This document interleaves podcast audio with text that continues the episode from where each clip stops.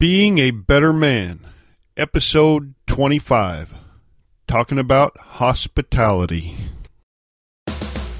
You have just entered a world governed by personal accountability where being a man is not an excuse for bad behavior, where complaints are not allowed, whining is forbidden, and excuses do not exist. Join us as we focus on the actual character of men rather than merely the trappings of manhood, where we discuss getting the best out of yourself instead of trying to get the better of someone else. We have one singular mission being a better man today than we were yesterday. Now prepare to have your thoughts provoked, your ego challenged, and your character tested. It's time for being a better man. Here's your host and fellow man in the trenches, Alf Herigstad. Today's episode of Being a Better Man is brought to you by the Mentoring Program. Personal, customized, one on one coaching and mentoring about anything that has to do with being a man. Offered exclusively at beingabettermanpodcast.com. Look for mentoring in the menu or click the link in the show notes of this episode. Hey, everybody, welcome back to Being a Better Man. I am Alf Herigstad. I am your host, and just like you, I'm a man who is committed to being a better man today than I was yesterday. That is the mission I'm on, and the mission I'm inviting you to join me in. Now, today I'm going to be talking about hospitality. You might be wondering what in the world hospitality has to do with being a better man? Well, I'm going to tell you. First of all, let's define hospitality to make sure we're all talking about the same thing. Hospitality is defined as the friendly reception and treatment of guests or strangers, or the quality or disposition of receiving and treating guests and strangers in a warm, friendly, generous way. Notice the definition includes both guests and strangers. That's important because it's easy to be hospitable to guests, much less so to strangers. The concept of hospitality is an ancient one. If we go way back in time, we see that it was common practice to give travelers food and lodging.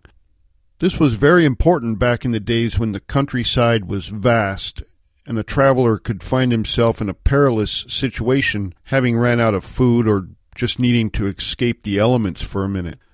Many lives were saved by the kindness of people who were hospitable. This brand of hospitality served the traveler for sure, but it also served the one providing the hospitality. Because in a day and time when reputation meant everything, it would add to that person's reputation as a kind and generous man. It would also give that person a new ally, a friend. This person whose life you saved by providing them hospitality would now be beholding to you, and if you were ever to travel into their region, you could be sure of the same hospitable treatment being returned to you or your representatives. So it was a gifting society, like a gift for a gift. Hospitality is not limited to individuals, towns and villages, and countries and nations. They can all be hospitable toward others, and have been. So, in a way, hospitality is one of the devices or tools by which civilization was allowed to take root for our species. Imagine if hospitality didn't exist. Every stranger would be perceived as a threat, killed, or run off. There would be no alliances, no organization, no trust. Every community or family would be isolated. It would have been a very different world. So, how does this relate to you and me in our daily lives? How can hospitality help us be better men? Many people think that the only opportunity to be hospitable is when someone comes to your house or into your place of business I would like to present you with an entirely different notion. Of course, when you receive a guest, when someone comes to the space you are occupying, like your home or your workplace, you have an opportunity, an obligation, really, to be hospitable, to make sure they are comfortable and their immediate needs are met. By doing so, you will enjoy the same benefits as our ancestors did. You will improve your reputation as a kind and generous man You will secure an ally or a friend, and they will be beholding to you for your hospitality if they ever have the opportunity to repay you. But here's where I take it to the next level. I say that when you leave your home or workplace that you take your hospitality with you everywhere you go. For example, if I go to the supermarket, library, or anywhere else, everywhere I go, I keep an invisible bubble around me.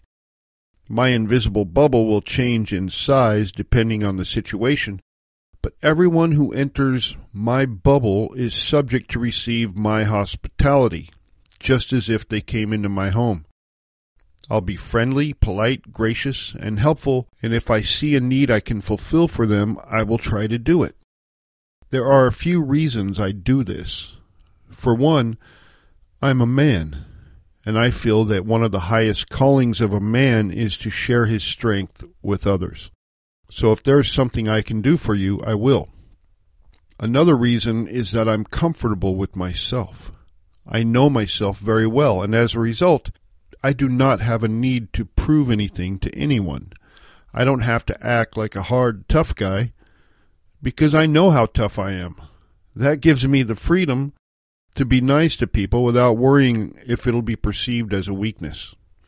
Another reason I'm hospitable is because at any given moment, I am the ambassador not only of myself, but of my children, my parents, my family, my ancestors, not to mention the organizations I'm affiliated with, and yes, my gender.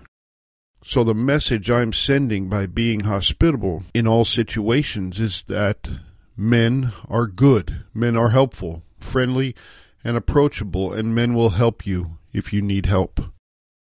So I just told you how I do it and why I do it that way. And I don't tell other people what to do, and I'm not suggesting that everyone should be like me. But I would strongly encourage you to consider how you could work the concept of hospitality into your own daily life. It's one of those things that really is its own reward. But listen, guys, like with everything else, you have to apply common sense to it. There are moments when an overly hospitable guy could be perceived as a fruitcake or a nut, or sadly, even a pedophile. There are lots of people that really don't want your help or your conversation. And in that case, it will be hospitable of you to honor that. It's up to you to make the judgment call in those situations. These times we live in are not overly hospitable. You can walk down the street of any city and pretty much be ignored by everybody.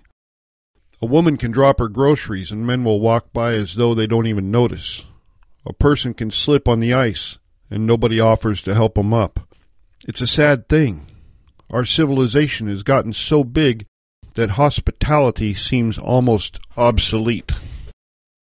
It is not obsolete, though. In fact, I think we need it now more than ever before.